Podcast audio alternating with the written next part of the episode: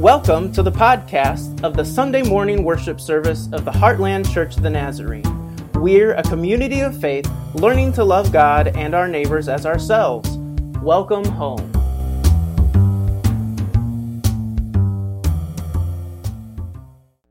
Today's sermon text is from Luke 23 32 through 43.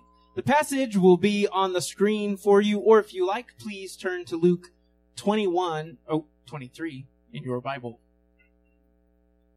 Two others also, who were criminals, were led away to be put to death with him. When they came to the place that is called the skull, they crucified Jesus, there with the criminals, one on his right and one on his left. Then Jesus said, Father, forgive them, for they for they do not know what they are doing. And they cast lots to divide his clothing, and the people stood by, watching. But the leaders scoffed at him, saying, He saved others, let him save himself if he is the Messiah of God, his chosen one. The soldiers also mocked him, coming up and offering him sour wine, and saying, If you are the king of the Jews, save yourself. There was also an inscription over him, This is the king of the Jews. One of the criminals who were hanged there kept deriding him, and saying, Are you not the Messiah? Save yourself and us. But the other rebuked him, saying, do you not fear God, since you are under the same sentence of condemnation? And we indeed have been condemned justly, for we are getting what we deserve for our deeds. But this man has done nothing wrong. Then he said, Jesus, remember me when you come into your kingdom. He replied, Truly I tell you, today you will be with me in paradise. This is the word of the Lord. Thank you, Sam. Well, like I said to the kids, today is Christ the King Sunday, and it's the end of this church year, and next next week will be the beginning of a new church year. We, we retell the story of Jesus' life, his birth, his life, his death, his resurrection, kind of all over again, uh, using different parts of the Bible. Uh, I, I say that just to kind of remind us of where we are, but but at the same time to say that like we have one story as the church. Our one story as the church is the salvation that we have through the goodness of God to us through Jesus Christ, his life, his death, his resurrection. Our hope for his coming again. So that's kind of where we are, and it's why we kind of orient our our teaching and our preaching in this kind of way, because it's imperative, it's imperative that our lives are oriented around this particular story, uh, because it shapes us into who we are, who we're supposed to be, who Christ is calling us to be, uh, rather than kind of any other story that might uh, that might be around to shape our, our lives. Anyway, more on that probably in a later time. We've been following Luke's gospel as we have kind of gone through this year. We've uh, we started out uh, last Advent with Luke's gospel. We we went through it a little bit. We picked up his companion story, Acts, for just a little bit. Uh, we went off in some other directions, and then this fall we came back to Luke's gospel, and we have been walking with Jesus uh, towards Jerusalem. We've said at the very beginning that this story that Luke has been writing was always going to one particular place. It is always going to Jerusalem and the cross. Well, as we've been following along, Luke's readers and us as well have become fully convinced that Jesus is in fact Jesus the Messiah, the Christ, the anointed one, uh, the people that the Jewish people have been waiting for to bring salvation, not just for Israel, but for the entire world as well. Uh, we have been convinced of this. Now, the antagonists in Luke's story, the Pharisees, the scribes, um, even the Romans at this particular point, uh, they they're not so sure that Jesus is who he says he is uh, their understanding, their expectation, their hope for what God's Messiah looks like is vastly different than Jesus' understanding of what God's Messiah looks like. What what the religious leaders and what uh, the scribes and Pharisees were hoping Jesus would do, Jesus has not done. And so it's gotten him in significant amounts of trouble. Uh, this this antagonism, so they are trying to get rid of him uh, actively. We've seen that over the last couple of weeks. Stories to try to, uh, trap him, questions to try to trap him. And so they are really, really happy when Judas comes to them. Judas is one of Jesus' 12 disciples. When Judas comes to them and says, I will give you Jesus, I will hand Jesus over to you. And they pay him 30 pieces of silver for that, for that little bit. Overall, though, uh, it leads to his arrest and his trial and his crucifixion. And we're going to tell a little part of that story today. Uh, but through that, through that movement towards ultimately the final chapter of this book, there's one question that has been the predominant question. And that question is one of Jesus' authority, right? It's the central question. Is Jesus who he says he is?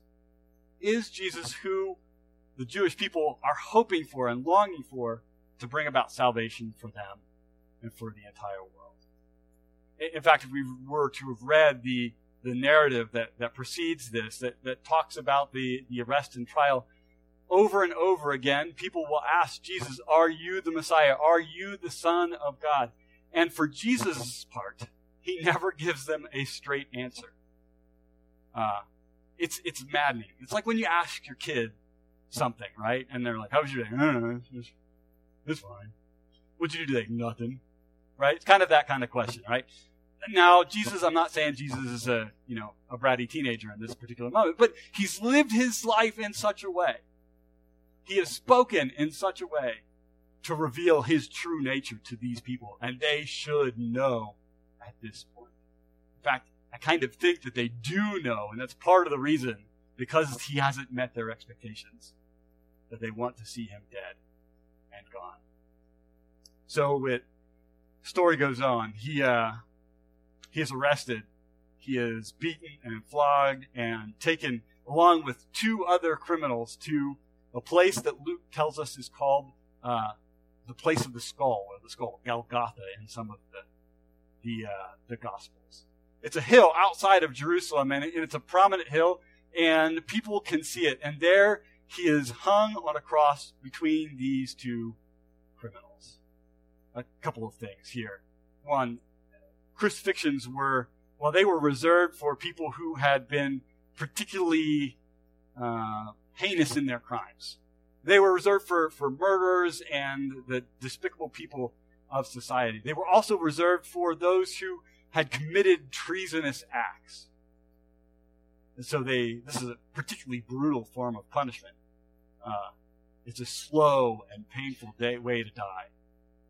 Uh, they would have done a couple of things. They would have had this crucifixion, this execution, in a uh, a very visible place, uh, hill outside the city, maybe by a road. This is people are coming and going, and they had this in a visible place because they wanted everybody to see that this is what happens when you mess with the Roman Empire. This is what happens when you claim to be a king and you aren't really one. This is what happens when you try to overthrow the government or whatever it is uh, these other criminals have done. Uh, to, to, further that, not just to, to humiliate them and, and throw them up here, um, they would have also put a sign over top of uh, the head of the person being executed. And of course, Luke tells us that this is exactly what happens. And the inscription on this sign is King of the Jews. King of now, obviously, uh, Jewish people were ruled by the Roman Empire. And for the Romans and for those who were trying to stay alive in the Jewish nation, uh, you had no king but the emperor. So to claim to be a king was, well, it was, it was an act of treason. It would get you in trouble. So here Jesus hangs uh, between two criminals with a sign above his head that says, Here is the king of the Jews. It's in this context that uh, that Jesus begins. He utters. Well, here I got a picture. There we go.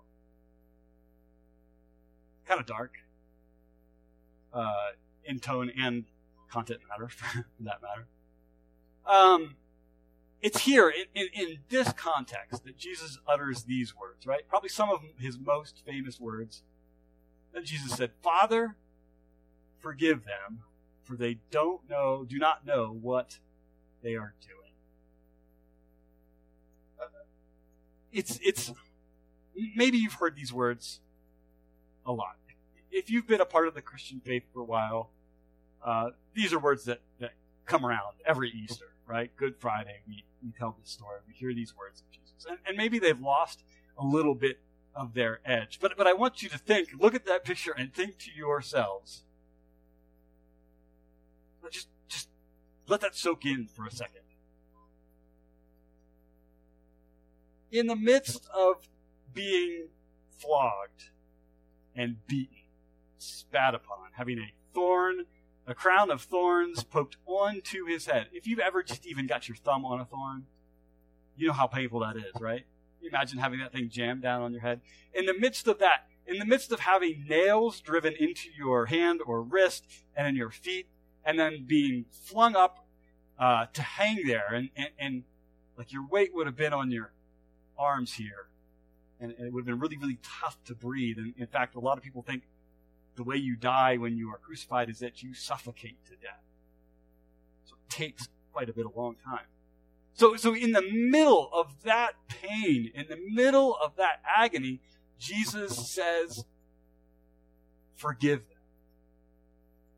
They don't know what they're doing. Do you understand the radical nature of those words? That Jesus isn't just saying to somebody that like he's been close to, forgive them for they don't know what they're doing as in it's an accident.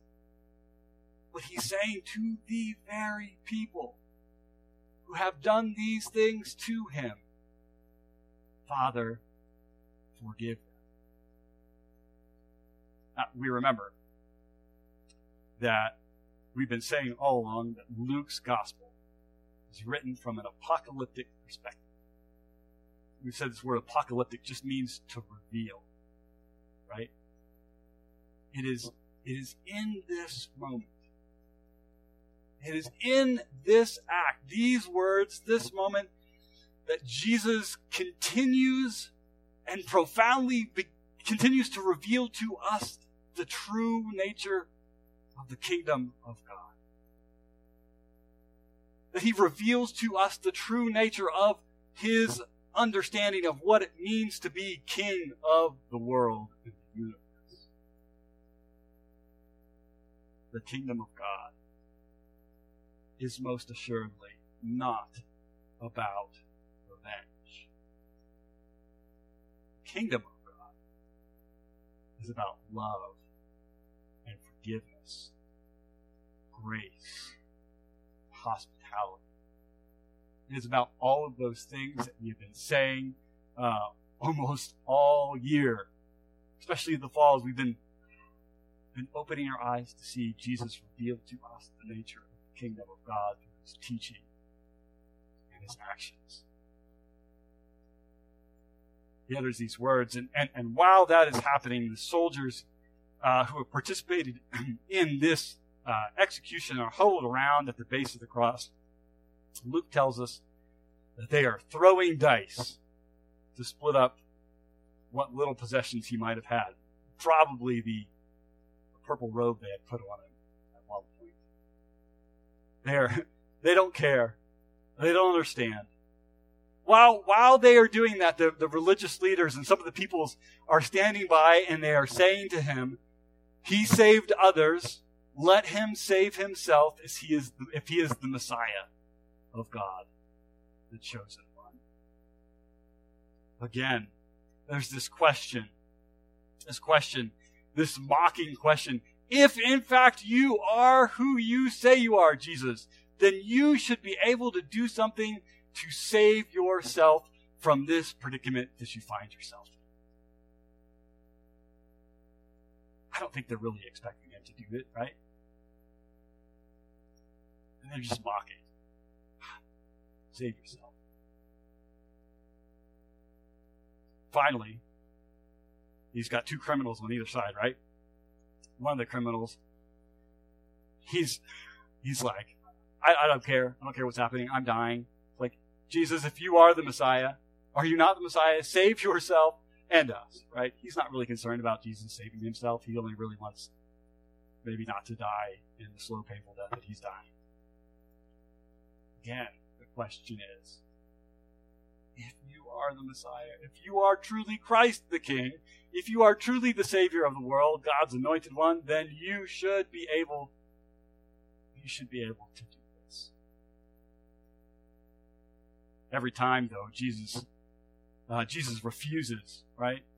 He refuses to do this. And, and in fact, if we, we think back, and I think that Luke wants us to think back all the way back to chapter 4 of this gospel. And, and it's right before he, he, he begins his ministry. Jesus goes out into the wilderness for 40 days and he fasts. He doesn't eat anything or doesn't drink anything. And he's out there. And at the end of the 40 days, when he is at his absolute weakest, tells us the, the devil comes to him and tempts him, right? He wants him to take a stone and turn it into bread.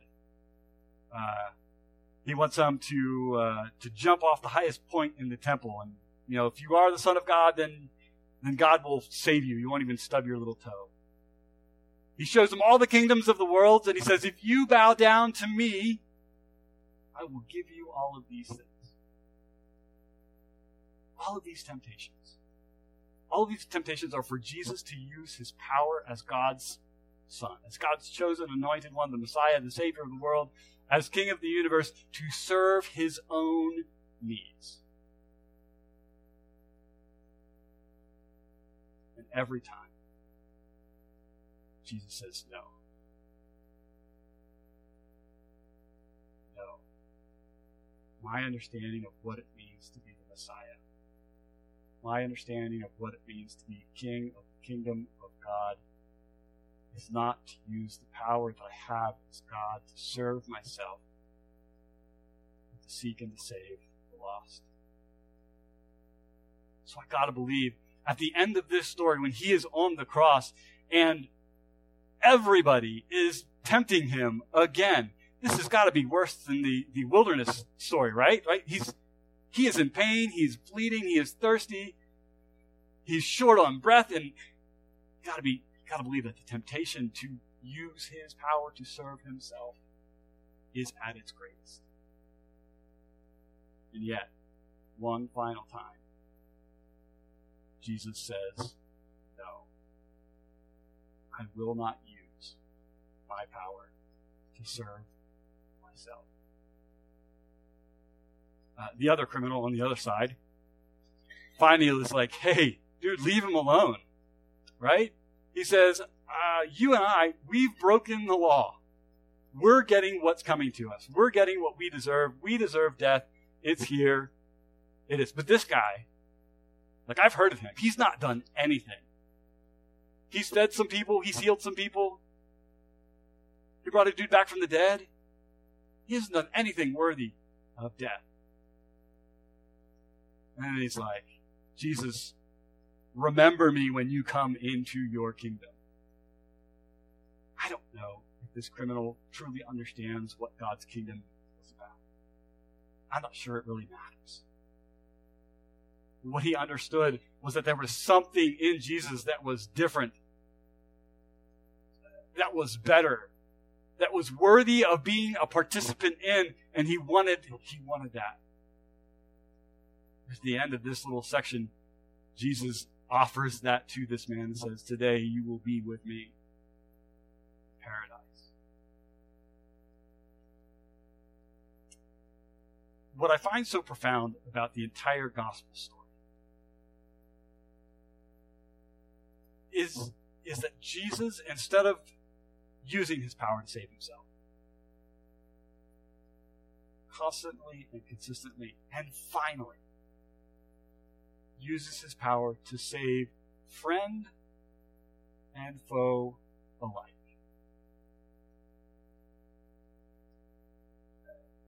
That when it really matters, he comes and he says, Father, forgive them, for they don't know what they're doing. The consistent cry of Jesus' accusers. And I think I think we get caught up in this as well. I do. I think say, Jesus, if you are who you say you are, or Jesus was, save yourself. Do this act of power. I think sometimes we say, Jesus, if you are say if you are who you say you are, then you need to do this or this or this or this for me.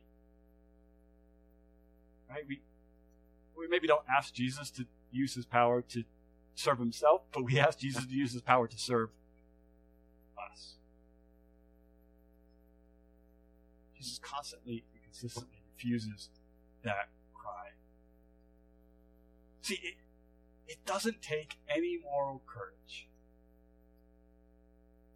to seek to save yourself. It, you can be a coward and save yourself, right? But it takes something deeper and greater to give yourself for the sake of someone else. To give up all that you have so that someone else might live. And in fact, it takes an even deeper and greater courage and love to give of yourself in that way for somebody who you consider an enemy. And this is what Jesus does. He actively gives himself for those people who are actively and intentionally working against his will and way in the world. At the end, though, Jesus is revealing to us, as he's been all along, he's revealing to us the nature of the kingdom of God. And the nature of the kingdom of God is not like anything we see here on earth. It is not about people or politicians using their power for their own good. The kingdom of God is about using what we have been given for the sake of those people who are around us. Even, especially, if they are our enemies. What seals Jesus' identity as the King of the universe? As the King of God's kingdom? Is his loving, faithful sacrifice on behalf of us who do not deserve it. We, can't talk really about the crucifixion without the resurrection. We just need to know that that happens. And that's the hope that we have in all of this that even though Jesus dies, he gets raised from the dead. I, I think the question for us today is what, what seals our identity as followers Is it that through your faith or faithfulness or your obedience that you have procured salvation for yourself? Is it that we are Christian for ourselves and nobody else? Or is it that we are followers of Christ so that we can participate with Christ in his mission of redemption and forgiveness restoration for the whole world? You may never have to call, you may never have to, to give your life your actual physical life for the sake of another person. But you, but you can give of yourself in some pretty serious ways to help people understand. So they might they may know and become into a relationship with Jesus Christ. That's part of it, but also in the same way that they might might have life, life abundant. That's why we try to feed the poor, clothe the naked, all of those things. We're going to receive communion here. And I, I, think that this is important for us to do on this week and in, in coming weeks. Uh, because it is in this meal, right, that we retell the story we've just heard today. It is by receiving this bread and this juice that, that we take into ourselves in, in a weird way, right? It's a mystery. We take into ourselves these selfless love and grace. And God works through it to nourish us so that we might not So we might not be Christians for ourselves, but that we might be Christians and we might be a church not for ourselves, but for the people who are around us every single day.